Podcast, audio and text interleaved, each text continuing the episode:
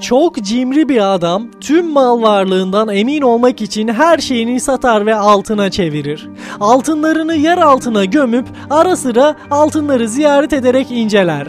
Bu hareketi işçilerinden birinin dikkatini çeker ve orada bir hazine olduğundan kuşkulanır. Efendisi orada yokken o noktaya gider ve altınları bulur. Hemen altınları çalıp kaçar. Cimri adam dönünce altının yerinde yerler estiğini görür. Ağlayarak saçını başını yolar. Onu böyle perişan gören komşusu da hemen nedenini sorar ve öğrenince de şöyle der. Kendini üzme komşum. Bir taş alıp aynı çukura koy ve o taşın altınların olduğunu düşün. Çünkü zaten altınlarını hiç kullanmayı düşünmüyordun ki. E ona göre o taş da aynı işi görecektir.